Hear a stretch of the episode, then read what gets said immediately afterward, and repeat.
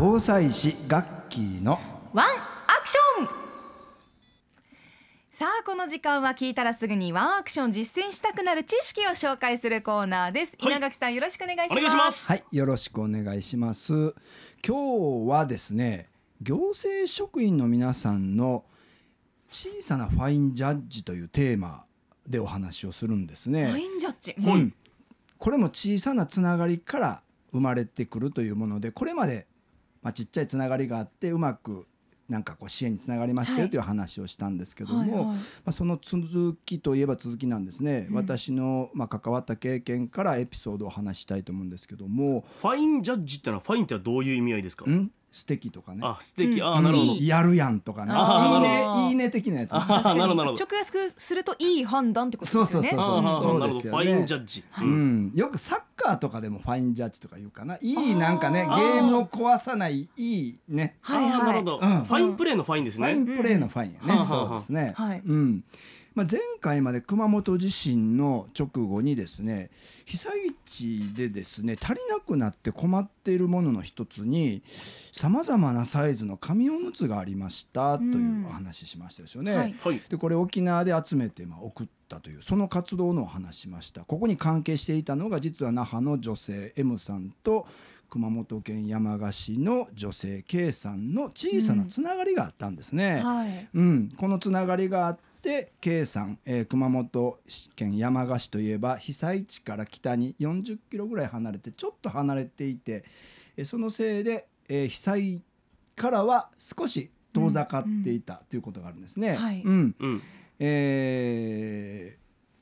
被災地ではないんですけどもなんとか被災地に届けられるあの動ける距離ではあったんですね。というのは被災地熊本市益城町大津町ああいったところがですね全部宅配便郵便も全部ストップをしていて、まあ、交通渋滞も激しくってもうそもそも物流一切を停止してしまっていたということだったんですね。はい。そこで、まあえー山鹿市の K さんが、えー動いてくださって直接、えー沖縄から送ったものを、うん。まあ、持ち込んだ。それ以前に一体被災地でどんなことが足りていないのかということも、うん。この K さんが動いて、まあ、分かったということなんですね。うん。これは、えー那覇市の女性とそれから熊本市の女性のつながりでまあ分かったということだったんですけども、はい。はい。この、まあ、熊本側での受け取りとか配送が、まあ、結局こううまくはいったんですね。こうしてつながりがあったことでね。ところで沖縄でこうしたあのたくさんのおむつを集めて送ることができたんですけども一体これらのおむつをどこに集めてですねどう保管したのかという。確かにこれ実は大きな課題なんですよね。うんはいはい受け取る側も実は物流が渋滞をしてしまううん場所もないということで、えーそれを開ける人でもないということもあるんだけど送る側も結構これは課題だったりするんですね。どう集めてどこにうんね、集めてってことそうそうですよね。自分の例えばいろんな人に呼びかけて、うんそこに持ってきてもらうとなると自分の住所とかも公開しなきゃいけないかもわかんないですよね。ねう。んでこの時に実はこう本当にいいねという状況が、えー那覇市の、えーある部門であったんですよね。はいうんえー那覇市新都心公園の北側にですね那覇市民共同プラザっていうのがあるんですよ。これ知ってますか？あ、はい、わかりますよ。うんうんあのメカルのそうそうそう、昔メカル庁舎と言われていたところですよね。はいはいこれがまあ2016年ちょうどねこの熊本地震の年にですね那覇市民共同プラザとして再オープンしたんですね。うんうんでこの1階がまあ女性センターで2階が那覇市民活動支援センターだったんですけども当時僕はまあここの、えー相談員も少しやっていたこともあってですね、うんはい。えーこの熊本地震が起こったもうまさに開館したのが4月だったと思うんですよだからすぐにこれが起こったんですね、はあ熊本地震がね。はい。で、えーこういうニーズが熊本地震があって沖縄から何か、えーしたいというそういう思いを持ってる人も多いし、えー実際現地からこの、えー女性間のつながりでいろんなサイズのおむつが足りてないっていうね情報もあったので、えーなんとかこれをね那覇で手配をして沖縄で手配をして送ろうということになったんですけども、うん。まあ、問題はそのどこに持ってきてもらって。確かにね。どこに保管するのか、しかも24時間どっかに置い置かしてもらわなきゃいけないわけですよね。はい。うんでこれをこの、えー那覇市民共同プラザの那覇市民活動支援センターにですね相談してみたんですね、スタッフとそれからセンター長に相談をしてみましたセンター長 Y さんという方だったんですけども、まあ、即座に OK いただいたんですねへ普通ちょっとないんですよねこういうのうんああ そうなんってねですか。なんか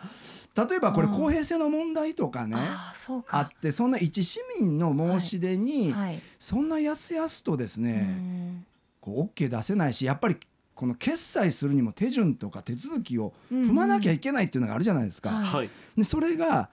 まあ即即答というか即断されたんですよね。へうえ。んまあ、まさにこの市民活動支援センターなので市民活動支援を地で行く名采配だったかなというねこのせねね Y さんねセンター長ですよあこれ。稲垣さんが Y さんに相談したんですか？相談、うん、そうそうスタッフとこうん。の Y さんに相談をしたんですね。はいでこの場所がああるのとないのとで随分と違うんですよね。確かに。うん、まず集められないし、うん持ってきてもらえないしそこを拠点にいろいろ動けないし、うん広報ができないんですよね。うんでここ那覇市民活動支援センターで実は集めますのでうん持ってきてくださいねということも広報できたんですよ。うん OK 出たからねはい。でこれ随分と違うわけですねこういうことが、しかも公的な場所に置かしていただいてそこから出せるということは、はい。持ってくる側にとってもあるいはね出す側にとってもすごくメリットがあったんですね。そうですね行政とか公的な存在がここにちょこっと介在するだけでうんだいぶ大きく変わるんですね。そうなんですよね。うんなので、まあもしこの場所がなかったあるいはこの Y さんが即答してくれなかったら救える人が救え救えなかった可能性あるんです確かに。ね。でこれれ遠く離れた沖縄でのまあ役所の方のですね市役所の方の本当にファインジャッジだったなと思ったんですけども、うんはい実は似た話は結構あってですね。うん東日本大震災の時にも同じようなことがあったんですね。うんこれも僕のえー経験で僕がちょっとつながりのある人にお話をしたら即断されたお話なんですけども、まあ、沖縄に避難してくる方が東日本大震災直後に結構おられるなということが想定されたんですよね。はいもうはい原発の問題とかあったりしましたからね、それで、えー相談窓口をね開設しようと僕は思ったんですね。僕当時沖縄大学の地域研究所におりましたので、はい。まあ、僕の周りに結構集まってくる学生たちが、まあ、いたんですよ。常にこうんうん。う集まってくる、あさ子供の日のことで少し 人が集まってくるね年下が集まってくる。みたいな話をしましたけど子供の頃からそうでした。やっぱり大学でうん。仕事してでもそんなのがあって、まあ、常にこう集まってきてくれる学生たちがいててですね、はいでうんこの子たち、まあ、特に僕も福祉社会福祉士でしたから、うんうん。福祉系のね、あの学生も多かったんですけどもやっぱりこっちにねあのいろいろ困りごとを抱えてしかも慣れないしそれから気の身気のままで来た沖縄でどうしていいのかわからん人がたくさんいるだろうということで、相談窓口を開設しようよということを、うんもう学生たちもすごく言ってくれたんですね。それで、まあ本当にあの那覇市でですねこれどうしようかなと思ったんですよ。で場所的にはやっぱりね地の利もわからない地理的感覚もわからない方が来られるということだったら、はやっぱりガイドブックとかに載ってる国際通りの界隈がいいかなと思ったんですね。あーはいはいうんでそれで、えー那覇市に相談に行ったんですね。でどんな相談をしたかって言ったら多分そういう相談は昼間は行政に行くかも。でも夜は行政電話もつながらないし、閉まってるから、はい。夜僕らが引き受けるからはあ。その代わりどっか場所貸してくれまへんかという話はいはい。をしに行ったんですね。うんうん。そうすると、まあ、しかも国際通りあたりにという話をしたんですけども、この国際通りあたりにちょうどですねその先ほどお話をした那覇市民共同プラザを、えーまあ、運営しているのが、えー那覇市民えー市民共同推進課という課があったんですよね。はいはい。でここがちょうどね平和通りに事務所を持っててですねへ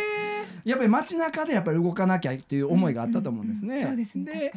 その街中にへお部屋も持ってたのでここ使っていいよということをですねすぐに答えてくださったんですね。えーすごい。うん、ん本当にあの当時副部長さんだったと思うんですけどもね、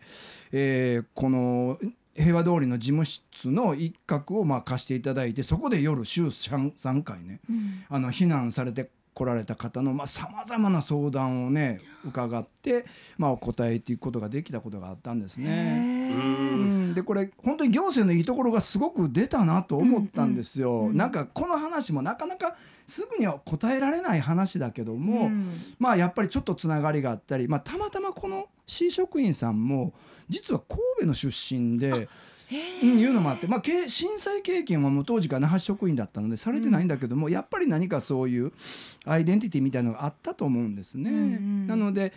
まあ本当にあの分からないから何もしないということではなくって、できる範囲でやっぱりやってみようということを考えてくださった職員さんが、まあ、いるのといないのとでは随分と違うなということが言えると思うんですね。本当ですね。まさにファインジャッジ。やっぱりこうしたハード面のものに関してはやはり公的機関のね力を得ないと成し得ないというところもあると思いますから。そうですよね。うん、こういったん事例を本当に今後参考に、うん。まあ激甚災害の話も今朝出ていましたけども本当に発生件数が増えているので、うん。まあ、沖縄から発信する、また沖縄がそういう災害が発生した時にどうできるかうん。考えていきたいですね。そうですね。でこれも小さいつながりから生まれていて、うん。まあ、なあのメカル新都心自治会の前原自治会長がやっぱり小さなつながりがあるから僕たちは行政と一緒にいつも動けるんだよという話を前にしたと思うんですけど、はい。まさにこの普段からある小さなつながりがいざという時に大きなものになるなというのはすごく思ったりしたんですね。そうこのやっぱ僕聞いてて稲垣さんがすげえなと思ったんですよ。うんうんうん。この信頼がある、